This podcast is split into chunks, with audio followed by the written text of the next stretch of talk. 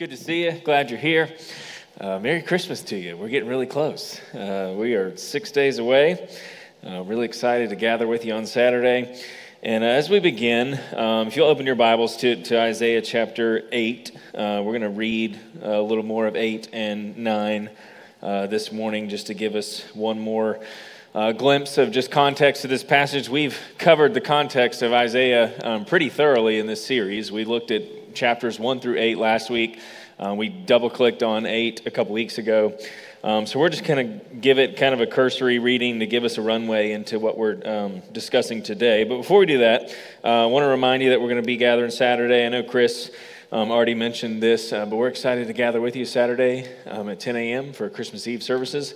And then I also want to uh, just lay this before you, and I'll move on I promise there is no agenda behind this. There is no guilt. In fact, if you hear this and you feel guilty, um, don't do uh, what I'm about to lay before you.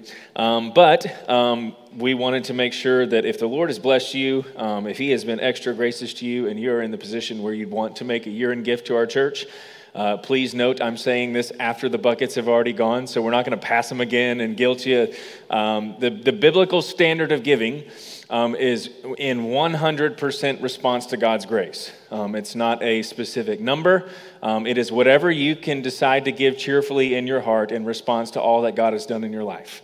Um, so I just want to lay that before you. But if you're in the position to make a year end gift, our church would love to receive it, um, and that's it. No more buckets coming by. We're not, you know, guilting you again. Um, but if you'd want to do that, uh, we would be most grateful. And um, instructions to do that are on our website, highpointonline.com slash give. Um, all the stuff is there. So um, I'll move on from that and give you just kind of a, a, summary of what we've been talking about in this series. Uh, what we've been doing is we've been looking at Isaiah chapter 9, specifically verses 6 and 7, and we've been looking at these different names that are ascribed to this child that would be born. Um, in the midst of darkness, in the midst of all hope being lost, uh, there's a promise given through the prophet Isaiah um, that this child would come and he would be a wonderful counselor, a mighty God, everlasting Father, and the Prince of Peace. And uh, this morning, what we're going to do is we're going to look at the Prince of Peace. Uh, we're kind of flipping the order. We're going to save um, Everlasting Father for this Saturday at Christmas Eve. Uh, but we're going to be looking at the fact that Jesus is our Prince of Peace. And one of the things that we've learned as we've been walking through this is uh, we've learned a lot about Jesus and who he is um, as we've looked at these names. But as we talked about last week, when you look at these names, uh, we also learn something about ourselves. Um, the fact that Jesus was born to us and given to us, and the fact that he was our wonderful counselor, means that you and I were very foolish. That apart from Christ, apart from the wisdom of God, we know nothing about God unless he speaks it to us. Uh, we are foolish in our humanity. Uh, we don't know anything about who we are, why we are created, who God is, what is He like, why does the world exist, what's wrong with us, what has God done about it. We would know nothing of those things apart from who God is. And man, you can look at all of the different popular theories in our world today, apart from um, Christianity, and, and, see the foolishness that is there. I'm trying to explain how all of this happens. Um, the beauty of what we believe is that the God who created all this has spoken. He has revealed himself to us, He's revealed the world to us through His word. Um, so that's just wonderful counselor. We also learned last week that the fact that Jesus is our mighty God um, means that we were powerless. Um, powerless to obey God's law, powerless to save ourselves, powerless to overcome temptation in our lives, powerless to break the bondage of sin in our lives, powerless to satisfy our own hearts, that apart from the Holy Spirit's power, apart from the gospel power to save ourselves, uh, we can't do anything um, to, to live a life holy and pleasing to the Lord. That we needed Jesus Christ to do for us what we could not do for ourselves. We needed the very power of God to break the bondage of sin in our lives. We needed someone who could live a perfect life before God, and we could never do it. So God Himself stepped out of heaven, took on human flesh, and lived the life that you and I could never live. And He has purchased for us righteousness and holiness and redemption and all of those things through the shedding of his blood. We needed that power. And now he's given us his Holy Spirit, and by the power of his Spirit, we can overcome temptation. We can resist the devil. We can obey God's law. And it's not because of our human earthly flesh, it's because of the Spirit working in us, putting to death the desires of the flesh and the deeds of the flesh, and allowing us to walk by the Spirit. So, this morning, what we're going to do is we're going to look at the Prince of Peace. Um, so if you'll stand with me, we're going to do this um, cursory reading. Uh, we're going to start in Isaiah um, chapter 8, verse 16, and uh, we'll read through chapter 9, um, verse 7. But I want to give us another reminder of just how dark things had gotten. Um, things had gotten so dark um, by, by the time we get to Isaiah chapter 8. And uh, let's look at some of it together. It says this in verse 16 of chapter 8. It says, Bind up the testimony, seal the teaching among my disciples. I will wait for the Lord who is hiding his face from the house of Jacob, and I will hope in him. Behold, I and the children whom the Lord has given me are signs and portents in Israel from the Lord of hosts, who dwells on Mount Zion. And when they say to you, Inquire of the mediums and the necromancers who chirp and mutter, should not a people inquire of their God? Should they inquire of the dead on behalf of the living? To the teaching and to the testimony, if they will not speak according to this word, it is because they have no dawn. They will pass through the land greatly distressed and hungry. And when they are hungry, they will be enraged and will speak contemptuously against their king and their God and turn their faces upward. And they will look to the earth, and, but behold, distress and darkness, the gloom of anguish, and they will be thrust into thick darkness. And in the middle of this darkness, here's this promise in chapter 9 But there will be no gloom for her who is in anguish. In the former time, he brought into contempt the land of Zebulun and the land of Naphtali, but in the latter time, he has made glorious the way of the sea, the land beyond the Jordan, the Galilee of the nations. The people who walked in darkness have seen a great light. Those who dwelt in a land of deep darkness, on them light has shone. You have multiplied the nation, you have increased its joy. They rejoice before you as with joy at the harvest, as they are glad when they divide the spoil. For the yoke of his burden and the staff for his shoulder, the rod of his oppressor, you have broken, as on the day of Midian. For every boot of the trampling warrior in battle tumult, and every garment rolled in blood, will be burned as fuel for the fire. For to us a child is born, to us a son is given, and the government shall be upon his shoulder, and his name shall be called Wonderful Counselor, Mighty God, Everlasting Father, Prince of Peace. Of the increase of his government and of peace there will be no end on the throne of David and over his kingdom to establish it and to uphold it with justice and with righteousness from this time forth and forevermore. The zeal of the Lord of hosts will do this. This is the word of the Lord. Let's pray together as we jump in. Father, we're so grateful for your word. Father, as we just sang, you are the only one who is worthy of our praise. You are the only holy one. Um, God, you are not just worthy of the praise of our mouths, you're worthy, worthy of our hearts and you're worthy of our lives. Um, so, Father, as we look to you, um, God, I just pray that Jesus, you would make yourself known this morning. Um, Father, that you would be our peace. Um, God, that you would draw people to yourself, that you would awaken dead hearts to new life. Um, God, there are so many things I would love to happen this morning. God, for, for anxiety to cease in people's hearts, um, for relationships to be mended, for marriages to be restored. God, so many things that I cannot do. Um, but God, I'm grateful that you can. I don't have the power to, to do any of those things. But God, you do. You are our mighty God. Um, so move in our midst once again. Um, make much of yourself as we look at this text. God, help us to see Jesus um, as big and as beautiful and as majestic as he is in this passage. It's in Jesus' name that we pray. Amen. You can have a seat. Um, this weekend, my wife and I got to go see the Nutcracker. Um, that doesn't, you know, fire me up every year. Um, I think there's a song actually, um, a country song about this husband singing that he hopes it doesn't become a tradition in his family. Um, I'm not saying that's me, um, but we had a great time. The last time I went, I was in high school, and uh, fell asleep in it. I stayed awake the whole time this time. Um, it was actually a great time. I would encourage you to go see it if you haven't seen it. Uh, but we went to dinner before uh, we went to the Nutcracker and um, got to this restaurant, and they put us in one of those U shaped booths you know, the awkward ones when it's just two of you, and you're like, do we sit across from each other? Do we sit beside each other? How does this work? Um, so we get in there, and we're sitting beside each other, uh, which is real awkward for the, for the table in front of us because it's just the two of us staring at this couple as they're looking at each other. And we're just by each other, you know, excited to see the Nutcracker. And um,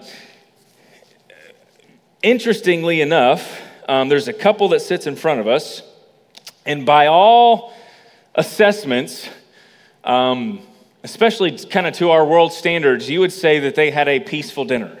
Um, there was, you know, no distractions. There was no children running about. There was no loud noises, any of those things. Um, but it was far from peaceful because you, you, you looked at this couple, and other than ordering their food, there were zero audible noises ever, like nothing. No dialogue, no conversation. They both ordered, and the, the man, I think, you know, they were a little bit older, probably had adult children, grandchildren, and uh, just didn't even look at one another. Sat in front of each other, would not look at each other in the eyes, no conversation whatsoever other than occasionally asking the waiter for something else. And it was mind boggling to my wife and I, just sitting there. Um, and, and the poor lady um, sits down and waits, and the husband just won't look, pulls out the phone, does a couple things, still won't look at his wife. And she, you know, goes from excited and hopeful to just kind of dropping her head. And eventually she pulls her phone out, but she won't even put it above the table just in case he might look up and want to talk to her. So he might not see that her phone is out. And we just began to watch this and, you know, kind of whisper and those kind of things. But, but what struck me is knowing what we're going to talk about this morning is anybody would just look at that situation, no noise, no, you know, no crazy, no nothing, and go, wow, that's a peaceful dinner. Um, but having a up close and awkwardly personal view of this dinner, um, my assessment was that it was far from peaceful that it was very far from peaceful. And I tell you that because um, it reminds me of what we're teaching about today. We're going to look at this um, title that Jesus is given, that he's the, the, the Prince of Peace. And that word peace there in the Hebrew is the word shalom. Um, the problem with that is that our English word peace is the best that we can do, but it doesn't actually describe fully what the word shalom means. If you look up the word shalom, it means wholeness, it means completeness.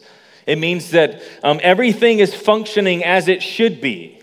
It doesn't just mean that there's an absence of conflict, right? You could look at this couple and go, okay, well, they're not fighting, so I guess it's peaceful. Um, but once you, once you take a closer look, you're like, this is far from peaceful. He's not paying attention to his wife. She's hoping that he might. He's resorting to his phone and just staring around the restaurant. She's begging for some attention. And just because there was no conflict out loud and arguments and those kind of things, there still wasn't peace. And our English term is good. It's a good term. I'm not trying to, to, you know, say don't trust the English language or don't trust the words in your Bible. It is the closest that we have. But the word shalom in the Hebrew doesn't just mean that there's no fighting. It doesn't just mean that there's no conflict. But it actually means that things are functioning as they should be, that they're complete, that they're whole that all is as it should be. It's not just the absence of conflict, it's almost the presence of harmony, the presence of flourishing. Um, and parents, you know this, right? Just because your children aren't currently fighting doesn't necessarily mean that there's shalom in your home, does it? Right? Just because your children aren't fighting one another, um, we would call that a ceasefire. The Bible wouldn't call that shalom right? Because all it takes is for one of your children to see another one of your children going after something that they want and go, Ooh, I've got an idea. They want that. Now I suddenly want it, and I'm going to get it before they do, right? Or one nudge, one bump, right? We're just playing around with our toys, and one of them accidentally nicks the other one or hits the other one, and then all shalom is lost, right? That all it takes is for one little moment, and everything goes south. And, you know, we can see that up close and personal with our children, but you think about this every Thanksgiving dinner as well because you're worried that your crazy aunt or uncle is going to say that one thing that's just going to ruin all shalom at the dinner table, right? Please don't go there. Please don't go. Oh, she went there, right? Here we go. Is it time to go? Yeah, I think it's time. You know, we've had our lunch. Happy Thanksgiving. We're out of here, right? That shalom is not just the absence of conflict, but it's actually the presence of flourishing. Shalom in your home would be when your two children, it's not just that they're not fighting, it would be that they're actually getting along.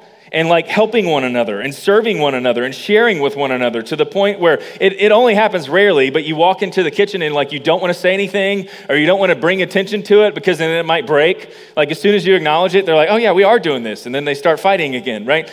But you don't want to acknowledge it because it's those one, you know, rare few moments, once every quarter, it seems like in your year, when you're like, there is a God in heaven and wonderful are his ways, right? My children are actually getting along and they're sharing with one another. They're actually cooperating and happy to be around each other. Some of you uh, know what this is like school shalom, right? It's not just that you're not failing your classes. School shalom would not be just, it's not just the absence of conflict. It would be that you enjoy going there and that you're actually learning and that you're contributing and that financially you're able to cover it. It's, it's, it's all is functioning as it should be. Some of you, to, to have shalom at work isn't just that there's no drama at work, but it's that you enjoy your work. And you don't need anything other than, or from your work other than the fact that you do it um, to make a living and it's something you enjoy doing, but you don't feel, you know, your worth or your dignity or your value or your significance from your job. You're able to just go to your job because you enjoy it and work your job and get there on time and leave on time because your job isn't providing anything for you emotionally. It's just a job that you can enjoy and get paid to do and you can leave. And you love it when you're there and you're able to walk away when you're done. That would be work shalom. That would be your job is functioning as it should be, right? But man, do we wish we would feel that? Some of you are like, that sounds like a great description that I've never experienced, right? But we see that, that this word doesn't just mean that there's no fighting, there's no conflict. For some of you, you one of the prayers you might want to pray this morning is you would have shalom, shalom in your friend group, right? It's not just that we're not currently there's no drama currently. But it's that we actually like one another and enjoy being around one another. And we share with one another and we give to one another and we help one another. Some of you are praying that over your teenagers as they interact with their friends. Lord, just bring some shalom in this relationship, please. But it's not just that there's a ceasefire. Um, so many times in Scripture, it's used to describe this wholeness. Things are as they should be. Um, Job, actually, in his um, book, he says that his sheep are in shalom when he counts them, and none of them are missing. That all of them are there, all of them are accounted for, all of them are safe, and all is as it should be. That's what he would call shalom, that things are functioning as they should. Uh, when Solomon finishes the temple, um, the scriptures say that he brings shalom to the temple when he completes it. It's whole, it's as it was intended to be, it's as God said it should be, that it was finished, it was complete, it was usable, it was working, it brought glory to God and good to man, that it was functioning as it should. Um, if you harmed or damaged someone in the Old Testament, um, especially your neighbor, the way that you would restore shalom would be to pay back their debt in full, or to fix what you broke, to restore what was lost. That would be to, to bring shalom back. Um, one of the things that I love about the word shalom is it's also a greeting. That all throughout the first century, all throughout the Old Testament days, the Hebrews, the, the Jewish people would greet each other with this word shalom, which is so much more kind and encouraging than our English greeting, you know, hi, right? Which is essentially is just I acknowledge that you exist, right? Hi. You're there, you're breathing, you exist.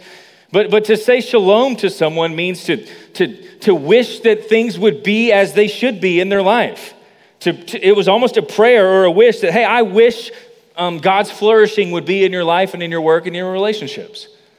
It was so much more than just, hello, you exist right? Turn to, turn to someone around you and, and say shalom to them, right?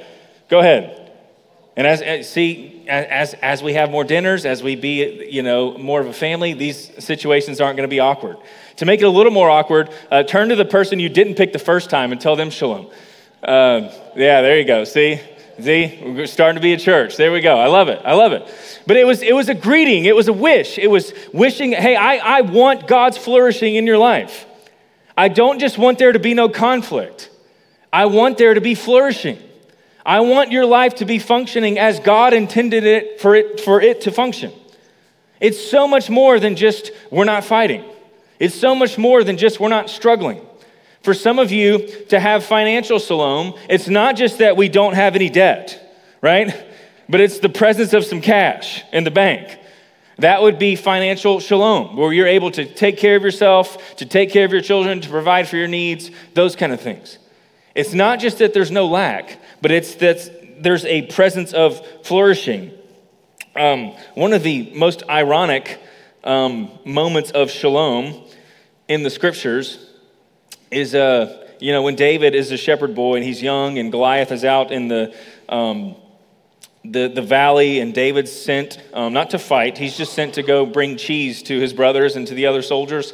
Um, his dad, Jesse, tells him to, hey, go check on the shalom of the soldiers. Go see how things are doing. Go see if, if things are going well for them. If not just that, you know, they're struggling, but that they're flourishing. And you see this little glimpse of David doing that. And then later on, when David is older and he sleeps with Bathsheba, someone who is not his wife, um, he calls in her husband, Uriah, and he inquires of him about his shalom. Hey, how are you?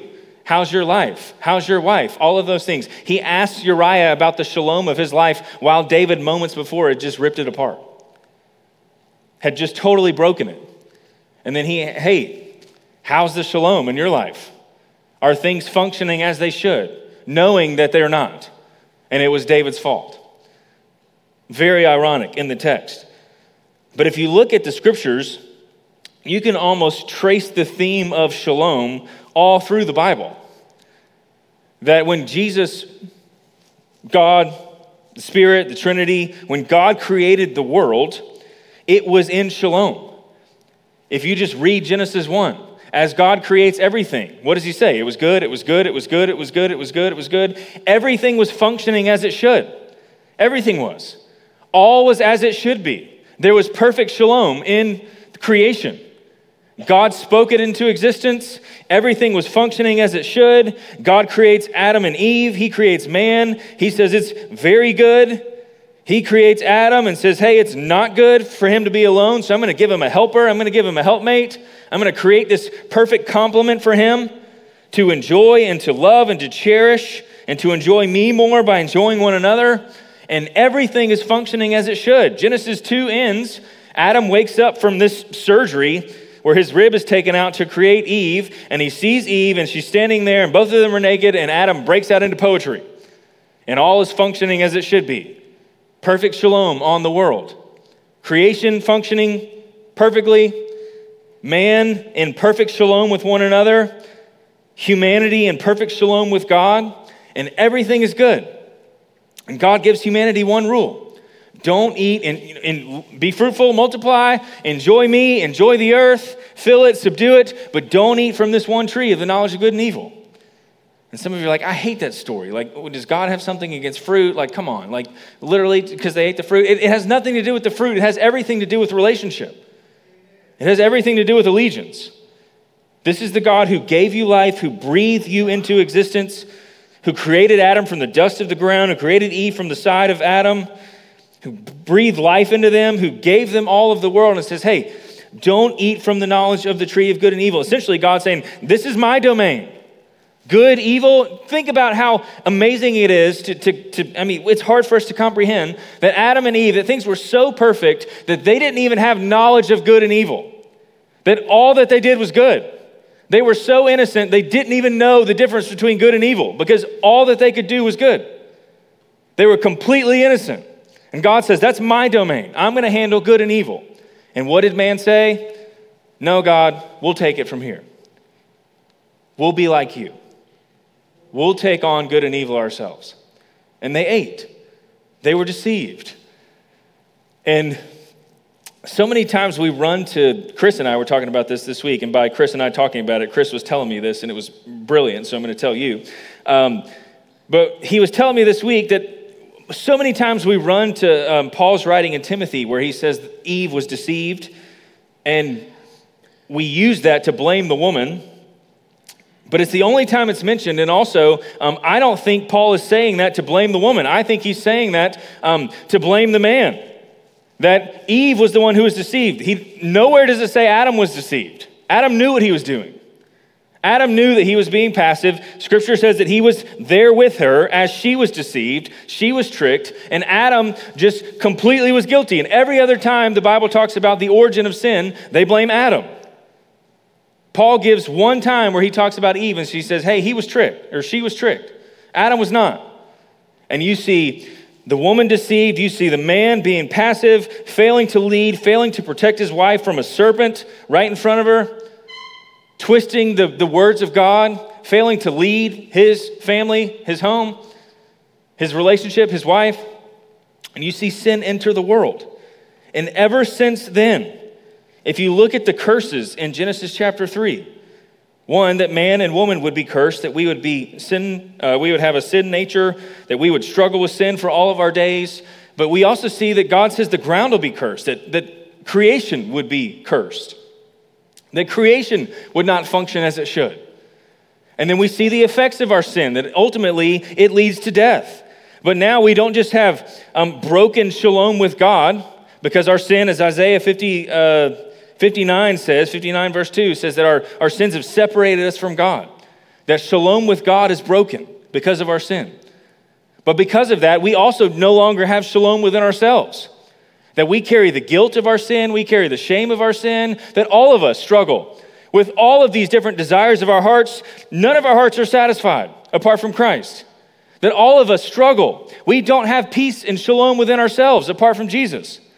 That we look to the world, we look to all of these different things. We look to websites, we look to bottles, we look to substances, we look to work, we look to our children, we look to social media, we look to all of these things to try to, to create some sort of shalom in our hearts. And it never, ever works. We try over and over and over and over again. And boy, do we settle for some lesser forms of shalom. Trying to post another post so we might feel validated for five minutes, and then it's gone again. If I just get in this relationship, then I might feel some shalom again. Might feel like I'm functioning as I should, that I have worth and value and dignity and all those things. Man, I'll just go to work again because that's where I feel like I matter. That's where I feel significant. That's where I feel like I have some shalom. And it never, ever satisfies. Ever. And all throughout the Bible, you just see the effects of shalom broken. All throughout the scriptures. You see death reign over and over and over, excuse me, and over again. Genesis 5 traces the, the lineage from Adam and Eve all the way down to Noah. And the, the phrase that's repeated over and over again is, and he died, and he died, and he died, and he died, and he died. Over and over and over again. The effects of shalom being broken. We see it all over the place, we see it all over the scriptures, and you and I, if we're honest, we see it all over our lives. That we see that this world is not functioning as it should don't we? We see it all over the place. We see it in our relationships. We see it when we watch the news every morning. we see it on social media. I see it in my own family, that my family isn't functioning as it should. I see it often in my marriage, that there are plenty of times where that conversation did not function as it should, right? that all things weren't as they should be in the way that I spoke to her, the way that we treated one another, the way that we ignored one another, the way that we weren't giving each other our full attention. Every time we lie to someone, we break shalom with them because we don't speak the truth to them and what's consistent with reality and how God created the world. Instead, we deceive them and we break shalom with them. But we see it all over the world. We see creation not functioning as it should. We see our relationships not functioning as it should. Natural disasters hurricanes, tornadoes, death everywhere. we see it in the fact that mothers and fathers have to bury their children. We see it in wayward children running away from the family, running away from the Lord. That we see all over the place that this world is not functioning as it should. It's not. This world is broken. We are broken. We have broken shalom with God. We have lost shalom within ourselves, and because of that, we have definitely lost shalom with one another. And there are times, right, where we're not fighting each other or after each other, but I wouldn't call that shalom. I would call that a ceasefire, right? A peace treaty. Doesn't mean that everything's functioning great, it just means that we're not currently at war with one another. But if you've got a, a world full of people, 8 billion people in the world, and none of them have shalom with God, and because of that, apart from Christ, and because of that, none of them have shalom within themselves, then we're never going to have shalom with one another. Because it's constantly going to be people running after and chasing after and trying to attain these lesser things, these earthly things, these little things. I'm going after the same thing you're going after to try to feel a little sense of shalom in my own heart. And we compete for things. We compete for glory. We compete for attention. We compete for money. We compete for significance. We compete for status. That it's just humanity trying to feel some sort of sense of shalom. And we break shalom with one another. We lie to each other to get ahead. We deceive one another to self preserve, to make ourselves look good. We fail to take responsibility. We fail to honor our word with people, right? And we break shalom with them over and over and over again. And the Bible very clearly lays blame for all of those things at our feet because we sin. Because we not only are sinners by nature, but we're sinners by choice. On a regular basis, we choose to sin. And the, the downstream of our sin, as James would write, is death. But there's some hope. And in the middle of Isaiah chapter 8, when all shalom is broken, when all shalom is lost, there's a promise that there would be a prince of shalom. And by his leadership and his rule, there would be no end to shalom. And here's where I want to guard us because some of us believe, and I, I, I do this all the time, chief of sinners right here. I buy into the lie on a regular basis that if my circumstances just changed, then I would have shalom. If we just had a little more money in the bank, I would have shalom. If we could just fix a couple more things in our house, then we would be at shalom. if I could just preach a little bit better sermon, then I would have shalom internally. Couple more dollars, couple more possessions, couple more this, couple more that, if my kids would just behave a little bit more, then we'd have shalom. If they would just turn 18, right, then we'll have shalom. Some of you, that's your thinking. If we can just get to this phase, then we'll finally have shalom. If we can just get out of the twos and the threes, as terrible as they are, then we'll finally have shalom in this house. And then you get there and you're like, it's worse than the twos and the threes, right? You get to the 12s and the 13s and you're like, Lord, give us the twos and the threes again. Because it feels like it just 10 years later. And so many times we buy into this idea, we believe the lie that if our circumstances would just change a little bit, then we would finally have shalom. And, church, you will never get fully and finally lasting shalom where things are not just not bad, but they're flourishing from earthly circumstances. You won't. Because the problem, our shalom problem, isn't circumstantial. It's not just Jesus came and changed a couple of our circumstances. If he just brought our child home, if he just changed my situation at work, if he just eased this burden in our lives, then we would be at peace. No, because the problem is much deeper than that. The problem is not relational, the problem is not circumstantial, the problem is our sin. That's the problem with shalom. You see Paul wrestle with this in Romans chapter 7. He says, All the things that I know I should be doing, I'm not doing, and the things that I know I'm not doing, I keep trying to, to do, and I keep leaning that way, and I know I should be going this way, but I keep going that way, and I don't know what to do with myself. No shalom whatsoever apart from Christ. And Jesus Christ came not just to change our circumstances, which he will one day, but he came to fix the ultimate cause of our shalom problem, and that's our sin. In fact, one of the things that's beautiful about the Prince of Peace is he comes down and he starts to give us glimpses of what he will ultimately do one day when he returns. What does he do? He brings shalom into certain people's situations. He brings shalom to the person that can't see and he gives them sight. He brings shalom to the person that can't walk and he gives them the ability to walk. he brings shalom to the woman who's caught in sin, caught in adultery. But notice it never stops there. Why? Because Jesus didn't just come to change our circumstances. Because even with the ability to walk, I'm still going to have a shalom problem. Even with the ability to see, I'm still going to have a shalom problem. In fact, the people that Jesus turned away the most were the people that were just looking after him and running after him for circumstantial changes. John 6, you're following me just because I fed your mouths. I brought you some, some budget and some nutritional shalom, right? I'm saving you some money. I'm turning this kid's lunchable into, you know, a meal for 5,000 on a regular basis and I saved you some money and I made your bellies full, and that's why you're following me. You don't see me for who I really am. I didn't come to give you circumstantial shalom just yet. I came to fix your root problem.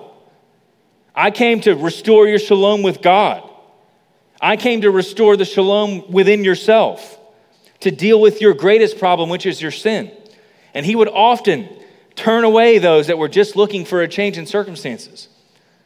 And if you're here this morning and you're attending church because you think because you're sitting in a pew or sitting in a chair that God might look at you and give you some better circumstances because of it, you're missing the point. That's religion, one. I'll perform for God so he might do a couple things for me. And two, that will never fix your greatest problem, which is shalom within yourself. And we see all throughout Scripture that our greatest problem is that we have broken shalom with God because of our sin. Paul says um, in Philippians chapter 3, he says that those who are, um, in verse 18, he says, many who um, have not believed in the gospel, what is he? He says they, they walk as enemies of the cross of Christ. That in our sin, we are enemies of God. Paul says it this way in Romans chapter 5. If you look down at verse 10, he says, While we were enemies, we were reconciled to God by the death of his son. That in our sin, we have a problem that we are enemies of God, that we are hostile to the cross, that we are opposed to the message of the cross. Colossians 1, Paul writes, In you who once were alienated and hostile in mind, doing evil deeds, he is now reconciled in his body of flesh by his death in order to present you holy and blameless and above reproach before him. We have a bigger problem than if I just had a couple more dollars, I would be at shalom. I would be at peace. It is so much deeper than that. It is so much worse than that. And in the promise, or in the middle of the darkness of Isaiah chapter 8, as things have gotten very dark, what is the promise? That there would be a child born to us, there would be a son who would be given. There would be a fully human child born, and there would be a fully God son who is given. Both of those worlds colliding in Jesus Christ. Fully man, fully God. Born as a child to experience all of humanity from birth to death, and given as the Son of God, who has eternally existed. He was not created. By him, everything else was created. Stepping out of heaven, emptying himself by taking on human flesh laying his heavenly blessing and glory aside and coming down to take the role of a servant. And this promise is that this child will be born, this son will be given, and the government shall be upon his shoulder, and his name shall be called Wonderful Counselor, Mighty God, Everlasting Father, Prince of Peace. And of the increase of his government and of peace there will be no end. On the throne of David and over his kingdom to establish it and uphold it with justice and with righteousness from this time forth and forevermore. And the story of the scriptures is that you never find shalom after Genesis chapter 3. That God gives humanity his law, and his law was never intended to, to provide shalom. Some of you, that might be your perception of the Bible, is if I just obey these things, then I'll have peace. If I just do these things, if I just join the religion, and follow the list of rules, then I'll finally be okay. No, the law was given to show you that shalom is broken, that in and of yourself you cannot obey God's word, you cannot please Him. And I love that God didn't show up in Genesis 3 when shalom was broken and say, Here's a list of rules. I'm going to give you 2,000 years. And when I get back, I better see some shalom in here. Do it yourself, right? Some of you, that's like, your parenting for the last week. here's two things you need to change, kids. And when I get back up here, I better see some shalom. As they're in tears, like, you better be happy and smiling and playing with each other. But God didn't do that. He did not look down at humanity and say, hey, here's the rules, go figure it out and produce shalom. Why? Because we never could. In and of ourselves, we never can do this. Shalom is not a list of rules, shalom is a person. The peace of Christ is a person who stepped out of heaven and came down to earth to do what you and I could never do for ourselves to restore a right relationship with God so that you and I, our relationship with God, would be functioning as it should. The Prince of Shalom came to deal with our greatest problem, which was our broken shalom. And how did he do it? He took all the effects of our broken shalom with the Father and took them with him to the cross so that you and I could have all of the benefits and the blessings of his relationship with the Father. One of the things that I love about the gospel is it's not just this beautiful story about how God is no longer mad at you. It's not just that you've escaped his wrath, although that is beautiful, right? We love that. It's half the gospel. That you and I are saved from God. That God has saved us from himself because God is just and God punishes every sin. And you and I, in our sin, we are rightly deserving of his wrath and his justice. And we want God to call evil evil and punish evil and punish sin. So, what does God do? He steps out of heaven and he saves us from his very own wrath, taking it on himself in the form of the Son, going to the cross with it to fix our greatest problem, which was our broken shalom with him. The Prince of Peace is a person. And how did he do it? I want to read to you a couple chapters later from Isaiah chapter 53 that there would be another promise in this text, a beautiful promise. and I want you to see what God would do with our broken shalom. It says this in Isaiah 53, verse 1 Who has believed what he has heard from us? And to whom has the arm of the Lord been revealed? For he grew up before him like a young plant, and like a root out of dry ground. He had no form or majesty that we should look at him, and no beauty that we should desire him. He was despised and rejected by men, a man of sorrows and acquainted with grief. And as one from whom men hide their faces, he was despised, and we esteemed him not. Surely he has borne our griefs and carried our sorrows, yet we esteemed him stricken, smitten by God, and afflicted. But he was pierced for our transgressions, and he was crushed for our iniquities. Upon him was the chastisement that brought us peace. And with his wounds we are healed. All we like sheep have gone astray, and we've turned everyone to his own way and the Lord has laid on him the iniquity of us all. He was oppressed and he was afflicted, yet he opened not his mouth. Like a lamb that is led to the slaughter, and like a sheep that before its shears is silent, so he opened not his mouth. By oppression and judgment he was taken away. And as for his generation, who considered that he was cut off out of the land of the living, stricken for the transgression of my people. And they made his grave with the wicked and with a rich man in his death, although he had done no violence, and there was no deceit in his mouth, yet it was the will of the Lord to crush him. He has put him to grief. When his soul makes an offering for guilt, he shall see his offspring. He shall prolong his days. The will of the Lord shall prosper in his hand. Out of the anguish of his soul he shall see and be satisfied.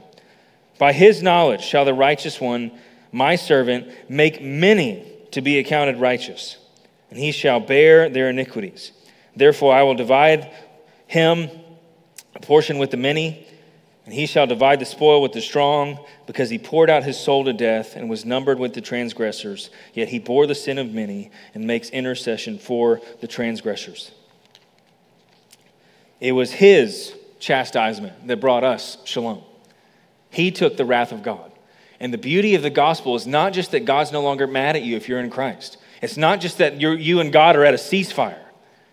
It's, it's better than that, it's more beautiful than that. It's not just that there's an absence of conflict, which is great. We love that. But it's that there's the presence of flourishing, that all of Jesus' holiness is given to you, all of Jesus' righteousness is given to you. Jesus' intimacy with the Father, where he can have direct access to him and approach the throne and run to the throne boldly, is given to you. Jesus' sonship is given to you as you're adopted into the family of God.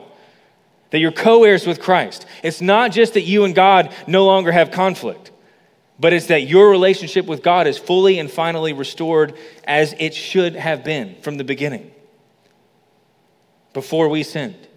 That's the beauty of the gospel is that Jesus Christ made things as they should. He restored shalom with God. Paul writes in Colossians that Jesus is the image of the invisible God, the firstborn of all creation. For by him all things were created in heaven and on earth, visible and invisible, whether thrones or dominions rulers or authorities. All things were created through him and for him. He's before all things, and in him all things hold together. And he is the head of the body, the church. He's the beginning, the firstborn from the dead, that in everything he might be preeminent. For in him all the fullness of God was pleased to dwell, and through him to reconcile to himself all things, whether on earth or in heaven, making peace. How? By the blood of his cross that Jesus was the lamb who went to the slaughter. He was the perfect sacrifice for our sin, purchasing for us peace. It's not just the absence of conflict with God, it's now that you and I can have a right, restored relationship with the God of the universe. That's the beauty of the gospel. We can have peace through Christ. So, what does this mean? Some of you hear a message like that and you're like, man, that's great. But if God came to, to make all things peaceful, I'm not really feeling it this holiday season. I'm not really seeing it in my life. And that's where I would, I would point you to the scriptures and remind you and remind all of us um, that yes, our world is still broken.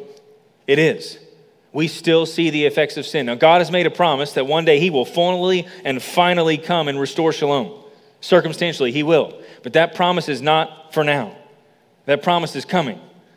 But what God has done now, as He has done the greater work, is He has given us perfect shalom with Himself.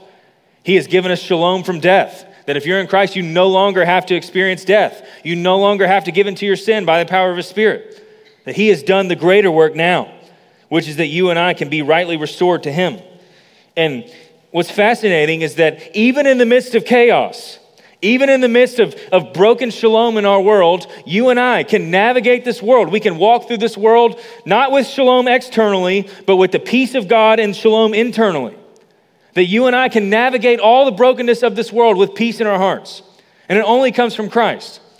Because when God restores us and restores shalom with Him, it also restores shalom within ourselves. That if my worth comes from Him, my identity comes from Him, my value comes from Him, my significance comes from Him, my beauty comes from Him, whatever it is, if you're getting that from Him, then you no longer have to get it from, from anyone else. And He will eternally exist, He will never change, He will always be the, the river that runs a fountain of living water. It will never run dry. He will always be there. And you will never have to, to go try to find shalom from the circumstances of this world. You can navigate the brokenness of this world with shalom in your heart. And because shalom has been restored with God and shalom has been restored internally, you and I can finally pursue shalom with one another. Because I'm not competing with you for worth or for value or for significance or for identity. That when I remember the gospel and trust in it, I don't have to compete with you or fight for you with you for anything. I don't have to contend with you for my worth or my value or my significance. I don't have to contend with my job to try to fully and finally satisfy me. I don't have to pursue a couple dollars thinking that it will satisfy me. That I can be content and I can be at peace. I can fully and finally experience spiritual rest from all of the striving when I experience the shalom given from the Lord. And what we, what we can't miss is in the middle of this promise, Isaiah chapter 8 is still true. Circumstances are about to get really bad. And that's the beauty of this message is that in the midst of darkness, in the midst of gloom, in the midst of anguish, there's a promise of peace. Not absent from the circumstances, but right in the middle of it. You can have the peace of God in the middle of your circumstances. Jesus would come on the scene and he would promise the very same thing later. John 16, he would say this in verse 32 Behold, he's talking to his disciples, the hour is coming, indeed it has come, when you will be scattered, each to his own home, and you'll leave me alone. Things are about to get bad. You're about to be wanted men from Rome and the scribes and the Pharisees. You're going to be on all the wanted posters for following me. You're about to scatter. I'm going to be alone, yet I'm not alone, for the Father is with me. Verse 33 I have said these things to you that in me you may have peace. In this world you will, not you might, not it, there's a possibility, not even there's a good probability. In this world, you will have trouble. You will experience the effects of shalom broken in Genesis chapter 3. You will. But take heart. I've overcome the world. I've lived the life you could never live, and I died the death that you deserve. And in me, as you navigate the brokenness of this world, you can have peace. As you go through the trials of this life, as we suffer the, the, the, brokenness of our own bodies, the brokenness of our own spirits, as we, we navigate all of the brokenness in this world, we can do it with the peace of God in us. We can have shalom internally. And how do we do that? Paul gives us some, some great instruction in Philippians chapter 4 that we are always going to, to be tempted to, to find our worth and our significance and our value in the, in the cares of this world and the things of this world. There's going to be all sorts of, of shalom broken in our lives that cause us to be anxious, to cause us to take our eyes off of Christ and put them on the things of this earth. Hey, if I just had this, oh, this is falling. We got to fix this. Otherwise, shalom's going to be broken. Uh oh, hey, this isn't turning out the way I thought it would. This business deal's going south. You know, this house has got all sorts of issues that we didn't know we had. This relationship's going south. We just got to fix this, or else shalom is broken. And all of this stuff is tempted to make us anxious. And what does Paul say in Philippians 4? Don't be anxious about anything, but in everything, by prayer and supplication, let your requests be made known to God. And I love how he says, let them be known, almost like they want to be. I love how he puts that in the passive kind of aspect of the verb. He says, hey, you've got all these anxieties of the, the broken shalom in our world. They're showing up on your phone, they're showing up in your news feed, they're showing up in your life. Don't suppress them, don't avoid them, let them come out. They're there. We live in the broken world. Shalom is broken, and let those things come out. Let them come to the surface. And then he says, just keep pushing them upward. Let them be made known to God. Give those things to Him. He's God. He governs good and evil. He governs the affairs of this world. He governs your finances. He governs your family. He governs your relationships. You don't have to hold on to those. As they want to come out and cause all this anxiety, let them out and just keep pushing them upward. God, I don't know how we're going to do this, but I can trust you. God, I can't see what you're doing behind the scenes, but I know you're good and I know you love me. God, I can't see how you're going to redeem this or fix this, but I know your word. And God, you have taken far worse situations and redeemed them. And you can redeem this situation too. And as those things come to the surface, let them out and just keep pushing them upward to God. And what does he say? The peace of God which surpasses all understanding, will guard your hearts and minds in Christ Jesus. It's the old hymn. Some of you might not have heard the hymn, What a Friend We Have in Jesus. What does the line say? It says, Oh, what peace we often forfeit. Oh, what needless pain we bear, all because we do not carry everything to God in prayer. That when we don't let those things out and take them to the Lord, it's saying, you know what, God, I'm going to fix this. I'm going to carry this. I'm big enough, smart enough, strong enough to carry this situation myself. No thanks. I've got this one. I'll fix it. And so many times God's saying, Let me have it. I died for it. I came to fix it and to redeem it and to sanctify it and to save it. Let me have it. I'm sovereign over it. I already see how this is going to end. You don't need to carry that. You don't need to take on that burden. Come to me. Give me that burden, and I'll give you my burden, which is easy and light. I'll give you my rest. You give me your burdens, I'll give you my rest. Ironically, in Isaiah chapter 26, he also says this He says, You keep him in perfect peace. Who? Whose mind is stayed on you. That as we navigate the brokenness of this life, we can know that Jesus Christ has come and he has restored shalom between God and man. That in Christ we can be restored with God and our relationship with him can function as it should. And because of that, I can navigate this world. All of the brokenness, all of the fallen shalom, I can navigate it with peace internally. And how do I do it? I keep my mind on Him. And as my mind comes off of Him and I focus on the things of this life, I focus on the budget, I focus on the calendar, I focus on the issue, I focus on the illness, focus on the diagnosis, I let those things be made known to God. And while I'm up there, I just keep my mind focused on Him. And He will keep me at peace. As I focus on Him, as I walk with Him, as I remember the gospel, and I remember what He has promised to do. That's the beauty of the Christmas story, is that you and I did not get restored shalom through a list of rules. Shalom came through a person. The Prince of Peace is a person. And what do the angels say? They say, Glory to God in the highest and peace on earth with whom his favor rests. That's the beauty of the Christmas story. Shalom has been restored, and God gets the glory, we get the peace. That's the goodness of Christmas. Shalom has been restored to the glory of God and to the good of man.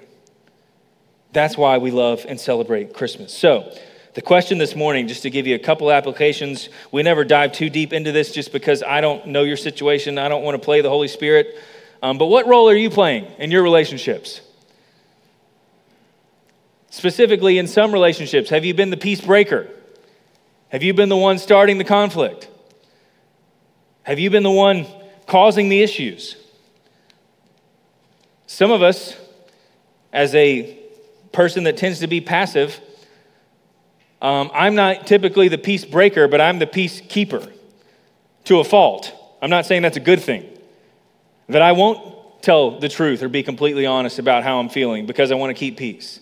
That I won't address something because I want to keep peace. Some of us break the peace, and some of us just comply and keep the peace. Peace breakers, peacekeepers, scripture calls us to be a peacemaker.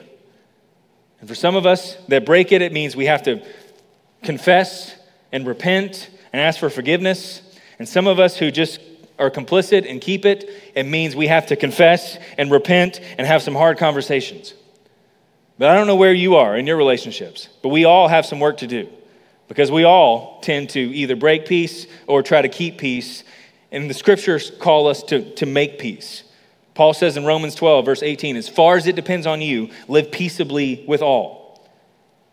That as believers, our greatest problem, shalom with God, has been restored. And our secondary problem, shalom within ourselves, has been fixed in the gospel. So there's no reason why we can't use those incredible gifts that God's given us to do whatever we can to live peaceably with those around us, as far as it depends on us. We can't control them, we can't control their actions, we can't control their repentance. But I know humanity's broken, and we all have some work to do to restore some shalom in our relationships. In 2 Corinthians chapter 5, God has reconciled us to himself, and he has given us a ministry of reconciliation. So, what do we do as believers? We go into the world. And we're not just trying to, to be nice to people, we're trying to reconcile them to God. We're trying to restore the world as it should be. God making his appeal through us to the world to bring the world back to as it should be, where humanity is before God and all is functioning as it should where we are with God, we are united with Him, we are dwelling with Him, we are enjoying Him. This is the mission that God has put us on. He's reconciled us to Himself, and He has given us the ministry of reconciliation to preach the gospel to our family members and to our community and to our neighbors. And He promises that this mission will be completed. And what's beautiful about how the story ends is one day the Prince of Shalom, He will return for His bride and he will take them into the Jerusalem, the new Jerusalem. Jeru, the city, shalom of peace. That one day Jesus Christ will return. The Prince of Peace will return, and he will take his bride. He will take us. He will take those of us who are in Christ to the new Jerusalem, to the heavenly Jerusalem, and all will be restored. All will be as it should be. And it won't just be spiritually that you and I are, are healed and mended with our relationship with God, but even the world itself will be restored, and there will be shalom forevermore. The Prince of Peace will come, and by his leadership, by his governance of shalom, there will be no end. So, church, we look forward to that day. And until that day, we've been given a mission to be a part of God's reconciling work to restore shalom in the hearts of our neighbors, our cousins, our aunts, our uncles, our family members, and the people around us. He's given us that mission. And we look forward to the day when it's complete, when He completes it. But until then, we receive the peace of God. We receive this right relationship with God in the gospel. We're at peace within ourselves, and now we're free to live at peace with others. And I'm not the Holy Spirit. I don't know where you need to obey this morning. Maybe you need to make a phone call. Maybe you need to apologize. Maybe you need to have a conversation. But as far as it depends on you, let's live peaceably at all. What kind of message do we send to the world when those who have peace with God aren't at peace with one another? We're trying to tell the world that God's reconciling people to himself, and they look at us and they're, You're not even reconciled with one another. Scriptures say that, that what's going to be captivating to the lost, by this, all men will know that you're my disciples if you have love for one another. It's the shalom that we worked and fight for within one another, within ourselves, within this church, that will be a, a witnessing message to the, to the world around us. And I love that in the scriptures, when God told Aaron to give this blessing in the book of Numbers, what does he tell him to bless him with? It'll be our benediction this morning. But it says this in Numbers chapter 6. The Lord spoke to Moses, saying, Speak to Aaron and his sons, saying, Thus you shall bless the people of Israel and you shall say to them, The Lord bless you and keep you. The Lord make his face shine upon you and be gracious to you. The Lord lift up his countenance upon you and give you peace. And then it says this in verse 27 So shall they put my name upon the people of Israel, and I will bless him. Isaiah 9 The zeal of the Lord of hosts will do this. Peace was not achieved, peace was not earned, peace was given. And it's given in the form of a person. So if you're in here this morning and you're looking for peace this Christmas in circumstances, if you think, you know, throwing the best Christmas party is going to bring you peace, if you think having all the presents wrapped and everybody over and the house is clean is going to give you peace, um, all of us in here say Merry Christmas to you. And we hope and we pray that you recognize that it never will. We're not here because we figured it out. We're here because we're broken. We're here because we needed shalom restored. And we know the one who's done it. And it's not us, it's Jesus Christ. So if you've never received him, I can't think of a better thing for you to do this Christmas season than to put your faith in the Prince of Peace and allow him to restore shalom with God, allow him to restore shalom in you, and allow him to set you free to go and be a peacemaker with others. Amen? Let's pray. Father, thank you that there's so much to celebrate this Christmas season. God, it's not just the arrival of a baby. God, the power of God was made manifest, the wisdom of God was revealed, that you're saving men and women all around the world through your Son. And God, that peace was restored. God, that our greatest problem was fixed. And it was fixed by you taking it on yourself and shedding your blood. It was the chastisement that was on you that brought us peace. So, God, thank you that this Christmas season we can celebrate, God, that, that you've given us your peace. We look forward to the day when we no longer have to see shalom broken in this life. But God, until then, we are so grateful that you give us shalom to navigate the brokenness of this world. God, you're, you're using us to, to mend some of the brokenness in this world by your grace. So, God, help us to be a people who are on mission for you, as those who have been redeemed and restored to right shalom with you. God, we love you, and we give you all the glory and honor and praise. In Jesus' name we pray. Amen.